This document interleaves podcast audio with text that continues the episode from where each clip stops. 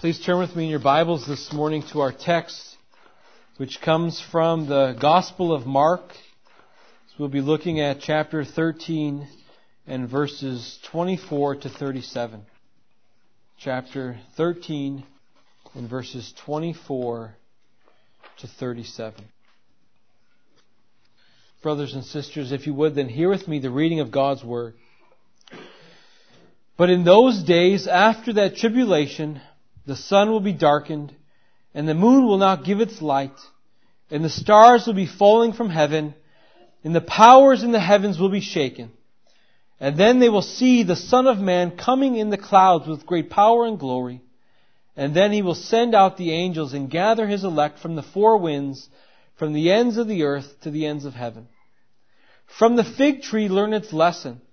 As soon as its branch becomes tender and puts out its leaves, you know that the summer is near. So also, when you see these things taking place, you know that he is near at the very gates. Truly, I say to you, this generation will not pass away until all these things take place. Heaven and earth will pass away, but my words will not pass away. But concerning that day or that hour, no one knows, not even the angels in heaven, nor the Son, but only the Father. Be on guard. Keep awake, for you do not know when the time will come. It's like a man going on a journey. When he leaves home and puts his servants in charge, each with his own work, and commands the doorkeeper to stay awake. Therefore, stay awake for you do not know when the master of the house will come, in the evening, or at midnight, or when the rooster crows, or in the morning, lest he come suddenly and find you asleep. And what I say to you, I say to you all, stay awake. As far as the reading of God's Word. Well, brothers and sisters, this morning we, we come to the conclusion or the end of this three part series in the study of the Olivet Discourse. And we've seen thus far that all, although Jesus here is describing uh, two events in Mark 13, that he doesn't separate them, but he really he intertwines these two events as he as he answers the questions of the apostles uh, that they uh, present to him, based on the fact that he says that the, that the destruction of the temple will come to pass. And if you remember, those, those two questions were this. Tell us when these things will be, and what will be the sign when all these things are about to be accomplished. And we said in verses 5 to 8, Jesus goes about telling them about things that will happen in general. Calamities and trials that will happen, that will happen in general to all of the church over the span of the, of the church age. And he says, people are going to come in my name, saying, I am he, in order to lead you away from me.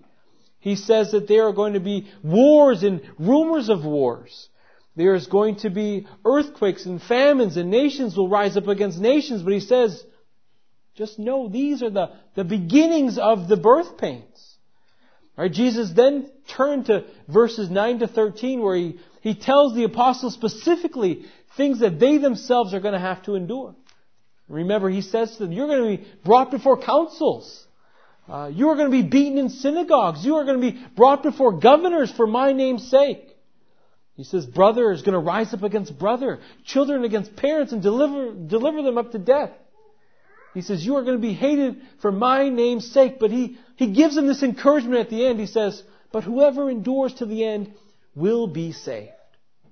And we've seen, brothers and sisters, that all that Jesus described here occurred during the life of the apostles leading up to the destruction of the temple in Jerusalem.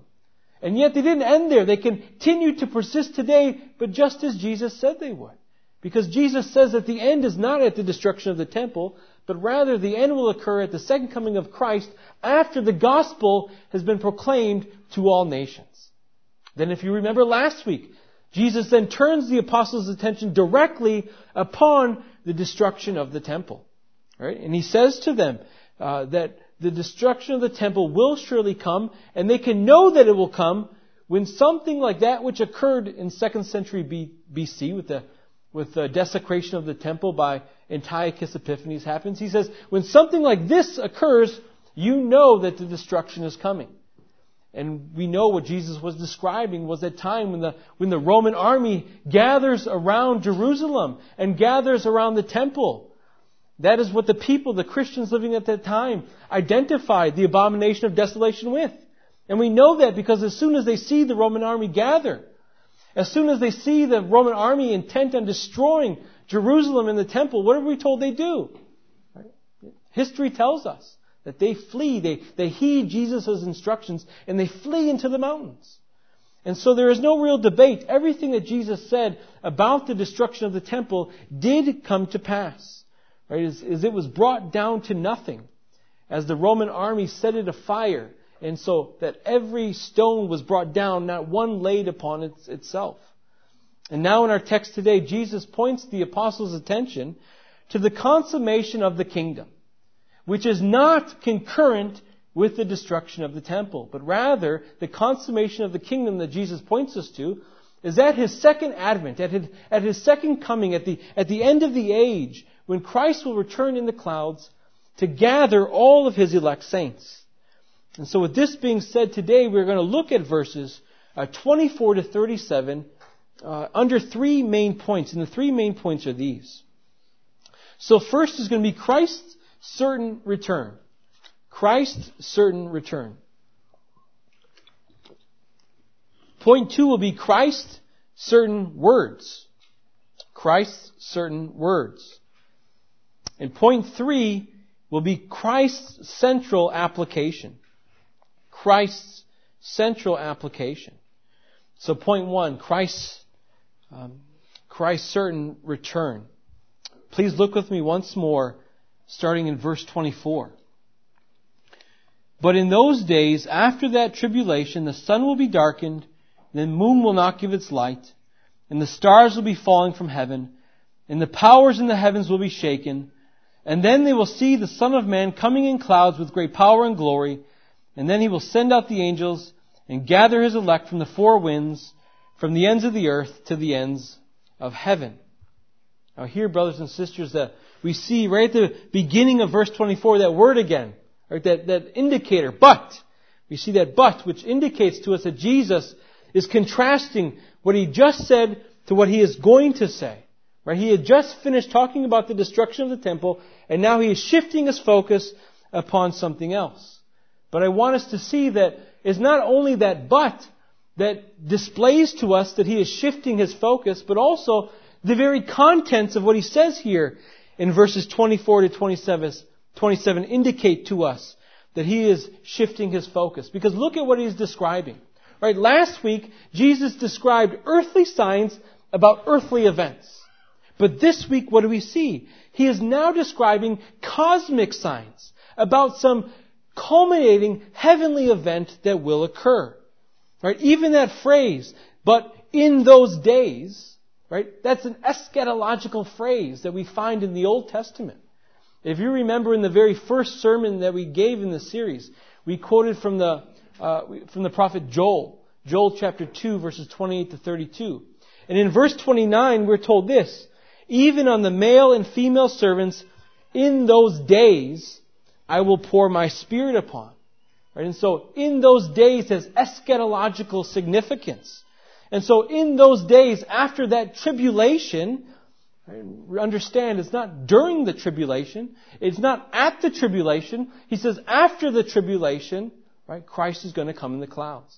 Right? He's saying after that foreordained tribulation that, that the church must suffer and endure over the course of the church age, then I will come in the clouds. In those days, right, something that was future, something in those days after what took place in verses 5 to 23. And so then we have to ask, what are the cosmic signs, though, of this cosmic event? Well, what does Jesus say? The sun will be darkened. The moon will not give light. The stars will fall from heaven. The powers in the heaven will be shaken. And they will see the Son of Man coming in the clouds with great power and glory. Then he's going to send the angels out to gather the elect from the four winds of the earth to the ends of heaven. In Matthew's parallel account of this text, in Matthew chapter 24 verse 30, he includes that all the nations in the earth will mourn as well when they see Jesus return. And so I want you to see, do you see that we go from local to worldwide? We go from discussing local events about the destruction of the temple last week to now talking about things that the whole world is going to see and going to experience. And we know here that Jesus is describing the, uh, the second coming and not the destruction of the temple because what Jesus says coincides with what Paul tells us in 1 Thessalonians chapter 4 about the return of Christ. In 1 Thessalonians chapter 4 verse 16, Paul says this, For the Lord himself will descend from heaven with a cry of command, with the voice of an archangel, and with the sound of the trumpet of God. And the dead in Christ will rise first. Then we who are alive, who are left, will be caught up together with him in the clouds to meet the Lord in the air, and so we will always be with the Lord. See, brothers and sisters, when Christ returns, all people are going to recognize his deity. Right? He's going to come commanding the angels and gathering the saints. That coming in the clouds denotes for us that he's going to come visibly, right, in open glory and majesty as he sets all things in order, as he causes every knee to kneel before him. And as he judges the nations in righteousness, right? At Jesus' second coming, the divine attributes of Jesus will be beautifully arrayed for all to see in the world. But why does Jesus tell them this? Why does, why does he inform them of these things? Well, because Jesus is well aware that there will be scoffers in their day and in all of our days leading up to the return of Christ. Right? This is what Peter tells us in 2 Peter chapter 3 verse 4 that there will be scoffers who say, where is the promise of his coming? Where is the Lord? I thought he was going to return, Christian. That is what people are going to say. And so Jesus gives us these words. He gives the apostles these words to ensure them of the certainty of his return. Likewise, he gives them these words because what does he say to them before? He says, the one who endures to the end will be saved. And so he's given them these words to comfort them as well. He's, he's saying, I know that there's going to be much trouble and tribulation in the world, but Christian, you have hope. Don't give up hope. There will be much tribulation in the world, but for the Christian, it will end with a glorious result. And so these words from Christ to the apostles and these words from Christ to us ought, to be words that, that, that, bring us great encouragement in this world. These words ought to encourage us mightily especially in the midst of trials, in the midst of suffering. Because what Jesus is saying to us is that when He returns at His second coming, as believers, we will exchange our crosses for our crowns. Right? That is what Jesus is saying. When He returns, we are going to exchange the cross for the crown. Right? When Christ returns, He will not come again lowly. When Christ returns, He will not come to be beaten or mocked or spat at. When Christ returns, He will not come in veiled glory. But when Christ comes, He will come openly. And He will come to bring every knee down. And He will come to reveal His truth. And He will come with His glory unveiled. And He will come in vindication of Himself. And it's at that time the, the scoffers will scoff no more. For it's at that time that our Lord will manifest His wrath upon them as He sends them and casts them into eternal hellfire. But brothers and sisters, we must understand that the day of judgment for the ungodly ought not to be a day of terror for the, for the righteous, for those who have been made right in Christ. For in those days, the, the ungodly will will mourn, we are told, right? The nations will mourn when they see Christ, but the, the godly, when we see Christ return, we ought to rejoice. We ought to rejoice, for when Christ returns, He is going to bring about the completion of our salvation. Right? When Christ returns, it will be the very worst of time for the sinner, but it will be the very best of time for the saint. And so we see that Jesus here describes His certain return.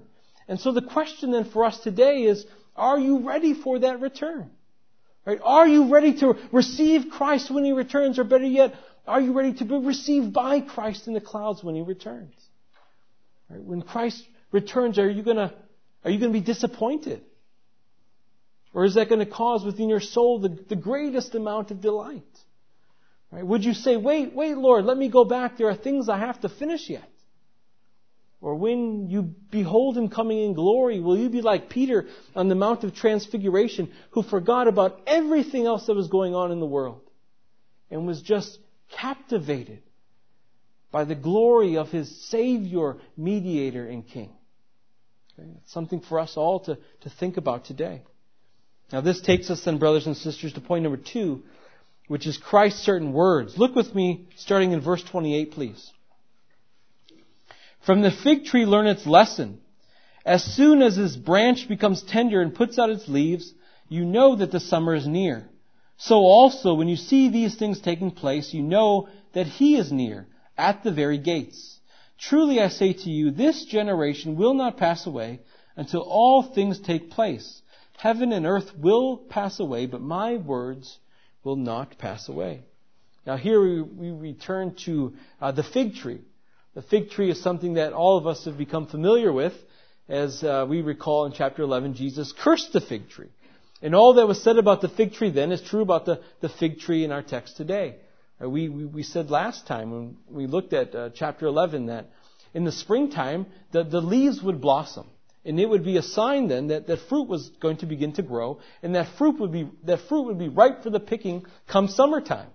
And so this is what Jesus is saying here. He says, so when you see the fig tree put out, puts out its leaves, it's a sign that the summer is near. So also, so here's the comparison he's making to the, the fig tree giving out leaves which tells you that the summer is near. He's saying, so it is with these things that I'm telling you. Right? So it is when, when these things happen, you know that, that it is near, the time is near, that he is at the gates. Right? Jesus goes on then to say, truly, this generation will not pass away until all these things take place. Right? Here, starting in verse 28, Jesus returns to talking about the destruction of the temple. Right? He's telling them, discern the times. Observe what's going on in Jerusalem. Know when these things will take place. And I think this is helpful in understanding then what these things that Jesus is describing is. Because in verse 28 and 29, he speaks about these things, but what are these things? What are these things referred to that must take place during the lifetime of the saints? Right? Do they refer back to what we just read in verses 24 to 27 in the return of Christ? Because if they do, then, then what happens? Then, then Jesus failed in his prediction because he, he did not return in the generation or in the lifetime of the apostles. And so obviously our Lord does not fail in what He said. So we have to ask then, what does He mean when He says that all these things must take place in the generation of the apostles? Well, one way that many people take these things is in reference to all that occurs between verses 5 and 23, which does not include then what we just looked at, verses 24 to 27. So that it is very true. All these things that Jesus described in verses 5 to 23 did take place. That is what many people take it as. And I think that's, that's quite possible. Uh, a lot of people think just because verses 20 and 29 come after 24 to 27, that these things must refer to everything that comes before it. But that isn't necessarily so. Right? And think about this. Think about how this conversation even began. It began with Jesus saying that the temple was going to be destroyed. What was the apostles' response? Tell us when these things will happen. Right? So they want to know about the destruction of the temple. And it's in verses 5 to 23, we've said, that Jesus details what is going to happen leading up to and including the destruction of the temple. Which is why Jesus says, look at the end of verse 23. But be on guard I have told you all things beforehand. Right? Jesus is just saying here at the end of verse 23, I've just now told you about all the things that I've described. And so it could be safe to say then that, that in verses 28 and 29, when he says all these things must occur in this generation, that he is talking about all those things through verses 5 to 23, and not our text today in verses 24 to 27.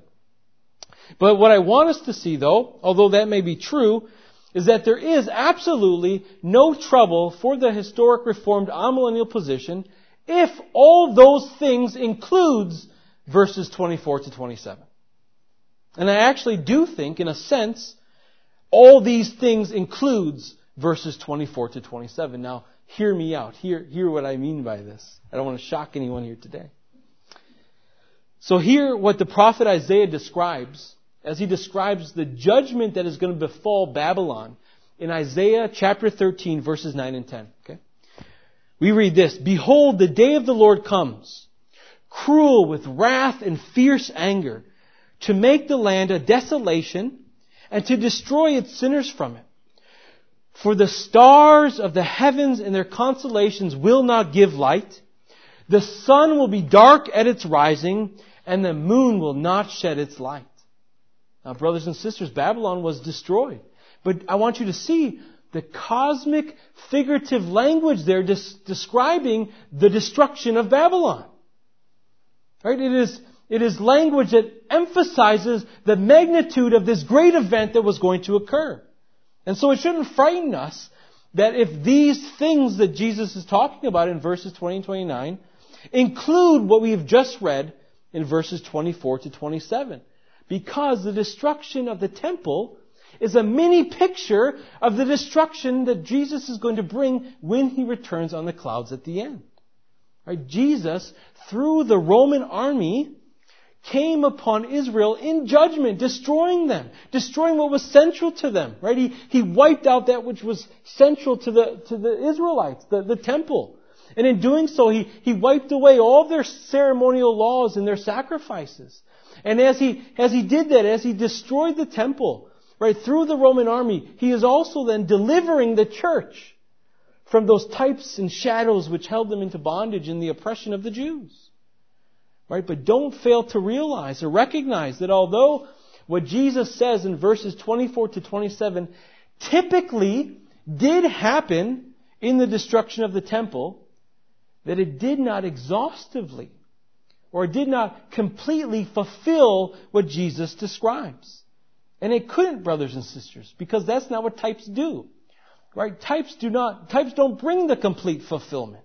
Right? They always fall short of the complete fulfillment. And so what happened at 70 AD in the destruction of the temple, it was a type of the end of the world, but it wasn't the end of the world. Right? It was far from the end.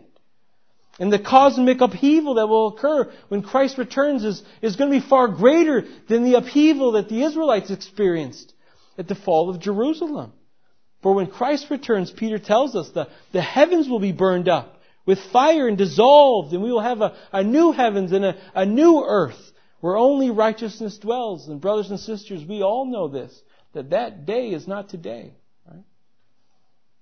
And so there remains a, a greater fulfillment of what Jesus describes that is yet to occur. The destruction of the temple is, is simply a, a mini picture of what will occur. It is, is it, a, it is a type which is waiting for its antitype, for, for Christ to return. And we know, as we pointed out many times, that Jesus was 100% accurate in everything he said. Right? The temple was destroyed. The abomination of desolation did happen. When the Christians seen it, they did flee to the mountains. This is why he can say then, in verse 31, Heaven and earth will pass away, but my words will not pass away. And you know why Jesus' words will not pass away? Because they are the words of God. Right? They are the words of the one who has foreordained all things, and he is bringing all things to pass as he has purposed them to, to come about. Right? You see, to the human eye, Many believe that Jesus has failed because Jesus has not yet returned. But we know, brothers and sisters, that, that His Word endures forever. His Word is an abiding Word. And it will abide long after the world is dissolved by fire. Right? This world, many people in this world see this world as, as strong and stable, but what Jesus is telling us here is that no, it's not the world that's strong and stable, it's my words that are strong and stable. Right? It's, it's, it's my word that has brought all the elements to exist and to be. And so it is, it is God's Word that we are to believe as, as Jesus invests those words that He speaks with the highest dignity and authority as they come from the eternally begotten Son of God. In Psalm 102 verses 25 to 27 we read this, Of old you laid the foundation of the earth and the heavens as they are the work of your hands. They will perish, but you will remain. They will wear out like a garment you will change them like a robe and they will pass away. But you are the same and your years have no end. Brothers and sisters, let us, let us learn not to doubt God. Right? Let us learn not to allow unbelievers to cause us to doubt God. Right? But to believe in His Word and to be assured that His Word is true and will come to pass. And one way that we do that is by looking at what happened in the destruction of the temple. Right? There in the destruction, it is a, it is a token. It's a pledge to God, uh, from God to us. Right? He says, you see how my word was true. As I said the temple would be destroyed, and it was. So too will my word be when I told you that I will return. Truly I will return, for my word is true. It will not pass away. It will not fade away. It will not go away. This then leads us, brothers and sisters, into our third and final point, which is Christ's central application. Look with me then at verses 32 to 37. Verses 32 to 37. But concerning that day or that hour, no one knows, not even the angels in heaven, nor the Son, but only the Father. Right? Be on guard, keep awake, for you do not know when the time will come. It is like a man going on a journey when he leaves home and puts his servants in charge, each with his work, and commands the doorkeeper to stay awake.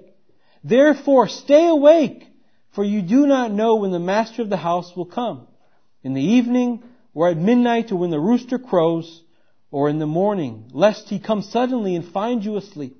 And what I say to you, I say to all, stay awake. Right here, brothers and sisters, uh, the Lord shifts back to talking about his, his second advent, his return. We see that word again, but, right, but. And what does he say? But concerning the day and hour, no one knows. Not the angels, not the Son, but only the Father knows. Now herein lies a, a truly important statement that I want us all to recognize, which really verifies uh, what it is that we've been trying to say over the course of these three sermons. Right? We've said that woven into this one discourse is two events. Right? Woven into this one discourse is two events. And here in verse 32, Jesus demonstrates the veracity of that claim that we have made. In verse 32, where he says, But concerning that day or hour, no one knows. Right? If this text, if Mark 13 in total, is addressing the destruction of the temple, then that's not true. Right? Then we all know exactly when Christ is going to return. It would have been at the destruction of the temple. But he says no one knows that day or that hour when he will return. Right? Demonstrating that he is not talking about just one thing here in Mark 13. He is talking about two. And that second event is the return of Christ. For when Christ returns, he will come like a thief in the night. When Christ returns, He will come unexpectedly. No one will be able to say, there Christ is, or, or there He is. Because no one will know. Right? This is very different from the, how the destruction of Jerusalem is explained to us in Mark 13, is it not? Jesus knows precisely when the destruction is going to happen. He tells them, it's going to happen within your generation. A generation is about 40 years. It happened. If Jesus dies in AD 33, it happens in 70 AD, 37 years later. Or Jesus tells them exactly when it's going to happen, within your generation. He tells them exactly when they can know it's about to happen. He says, when you see the abomination of desolation standing where it ought not to be, you know the end is near. Right? Jesus very precisely tells them when it is. But of that day and of that hour when Christ returns, no one knows. You can't say this is the generation he is going to come back. No one is able to predict it. This is how we know for certain that what Jesus is describing here is not one event, but two events here. He's describing two things in Mark 13. And brothers and sisters, it's, it's most beneficial for you and for I and for all believers everywhere to not know when Christ is going to return. Right? We, we are a people who oftentimes we don't, we don't like surprises. Right? We want to know everything that's going to happen, but I want you to see that it is beneficial for us that we don't know when Christ returns. And do you know why that is? So that we always stay on guard. So we all, so that we always stay on guard. It's that, it's that lack of knowing when He returns that keeps us on our toes and that keeps us alert. Right? Just imagine if we knew the exact precise moment Christ was going to return. You could just imagine what would happen. You would have people probably going, saying, I'm gonna, live out my life in, in all sorts of sin and unrighteousness. And the, the day before He returns, I'm going to ask for repentance and place my faith in Christ, and I'm going to live obediently for that day until He returns. Right? Or you're going to have lax Christian living as well. If someone goes, well, I know Christ is coming back uh, in 200 years from now, I know I won't be living at that time. So why stay alert? Right? Why, why be ready? Why be on guard? And so that might lead to, to sluggish Christian living. Right? And so it's, it's most beneficial for us to not know when Christ is going to return because if, if you knew that Christ was returning in your own lifetime, right, if I knew Christ was returning at the end of this month, well then what might I do? I might quit my job. I might go sell all I have and go stare in the sky and, and wait for the Lord to return like the, those in Thessalonica were doing that Paul scolded them for. He scolded them in, in, in second, in second Thessalonians, uh, in his second epistle to the Thessalonians for quitting their jobs and for being idle and for just waiting around for the Lord's return. And so telling us when he will return is counterintuitive uh, to his command for us to, to stay awake, to, to keep awake, to be on guard. And so in fact, what does Jesus tell us he wants us to do? As we are unaware of when he is going to return. What is it that he wants his people to do? Well, what does he say in verses 34 and 35? It's like a man going on a journey when he leaves home and he puts his servants in charge, each with his own work, and commands the doorkeeper to stay awake. Therefore, stay awake, for you don't know when the master of the house will come, in the evening or at midnight or when the rooster crows or in the morning. Right? Jesus is the master who went away in this, in this text here. And he has left us all with work to do. And so what Jesus is saying to us is that while he is away, you are not to just quit your job and look up to the sky, to, to the sky and wait for our Lord's return. But rather he says, do the work I have given you to do until I return. Right? He's saying, if your work is outside the home, then make sure that you be found doing that work when I return. If your work is inside the home, make sure that you be found faithful in that work when I return. Make sure you are, you are not lazy, you're not being idle, but you will be found doing what I, the work that I've given you to do. Right? As His church, when He returns, you have to find us doing the things that He has called His church to do, which is to proclaim His name until He returns.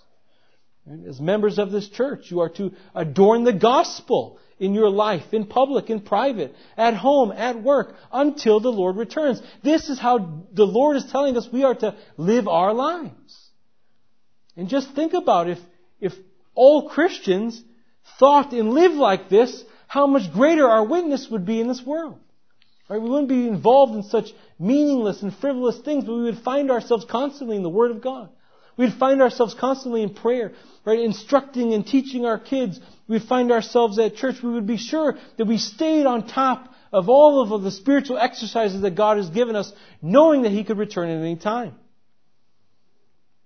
What Jesus is telling his church here is that we are to be about our master's business until he returns. But I think sadly for so many who identify as Christians, uh, the allurements of this world are quite intoxicating. And I think for many, when Christ returns, it's going to end in, in shame and embarrassment. But let that not be so with us, brothers and sisters. Right? For if you belong to Christ, you belong to His spiritual kingdom. Right? A kingdom whose end is not this world. Right? That is not why Christ came and died so that you stay here the rest of your life. He came and died, gave himself up for you that he might return to prepare, to prepare a place for you. So that when he returns, we might be where he is. Right? That we might experience and, and, and gain possession of that inheritance that he died for us to possess. And so, brothers and sisters, I ask if you knew that Christ was going to return tomorrow morning, how would you live out your final day? If you knew Christ was returning tomorrow morning, how would you live out your final day? Hopefully, would be doing those things that we said in the Word, in prayer, teaching your children, in church on Sunday, doing, being about your, your master's business. Well, brothers and sisters, I, I, want, I want you to understand that this is what Jesus here in the text is challenging us to live like. This is how He's challenging us to live each and every day, to live today, to live tomorrow, to live every day in the future as if He was about to return the very next day. that is how we are to live. And so the question is, will you? Right? Will you heed your master's commands? As this is a command that, that protects us from sin. Right? This is a, a command that helps to preserve us in the faith. These are commands that Jesus gives unto His church and to encourage us to live the Christian life until the end with all vigilance. I hope all of us here are going to heed our Savior's words, that when He returns, we will not have to, to blush in shame because He finds us being spiritually lazy when He returns, that He, he finds us spiritually asleep. Jesus' words likewise then ought to provide motivation for His church. Right? Motivation for us to maintain a close walk with the Lord, knowing that He could return at any moment. And at the same time, these words ought to cause us to examine ourselves. Right? Do I, am I maintaining this close relationship with the Lord that when He returns, I will be ready for it? And if the answer is no, then brothers and sisters, resolve to get ready for it. And you do that by turning to the Lord in prayer, right? asking Him to strengthen you until that day that you might heed what He, what he has instructed us here in our text today.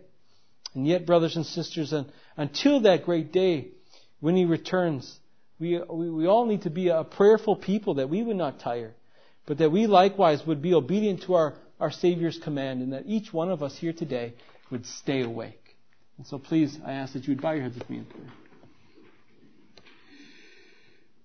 Heavenly Father, we thank you for your word and what an encouragement it is to the saints as you remind us of what manner of living uh, we ought to be engaged in in this life. That we are not to be spiritually lazy or asleep, but we are to, to, to remain sober. We are to remain alert and awake.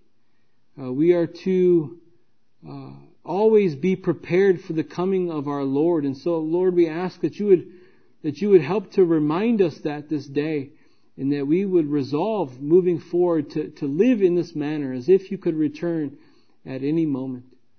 Lord, we likewise confess our sin that where we have fallen short in becoming spiritual, uh, spiritually lazy and lethargic.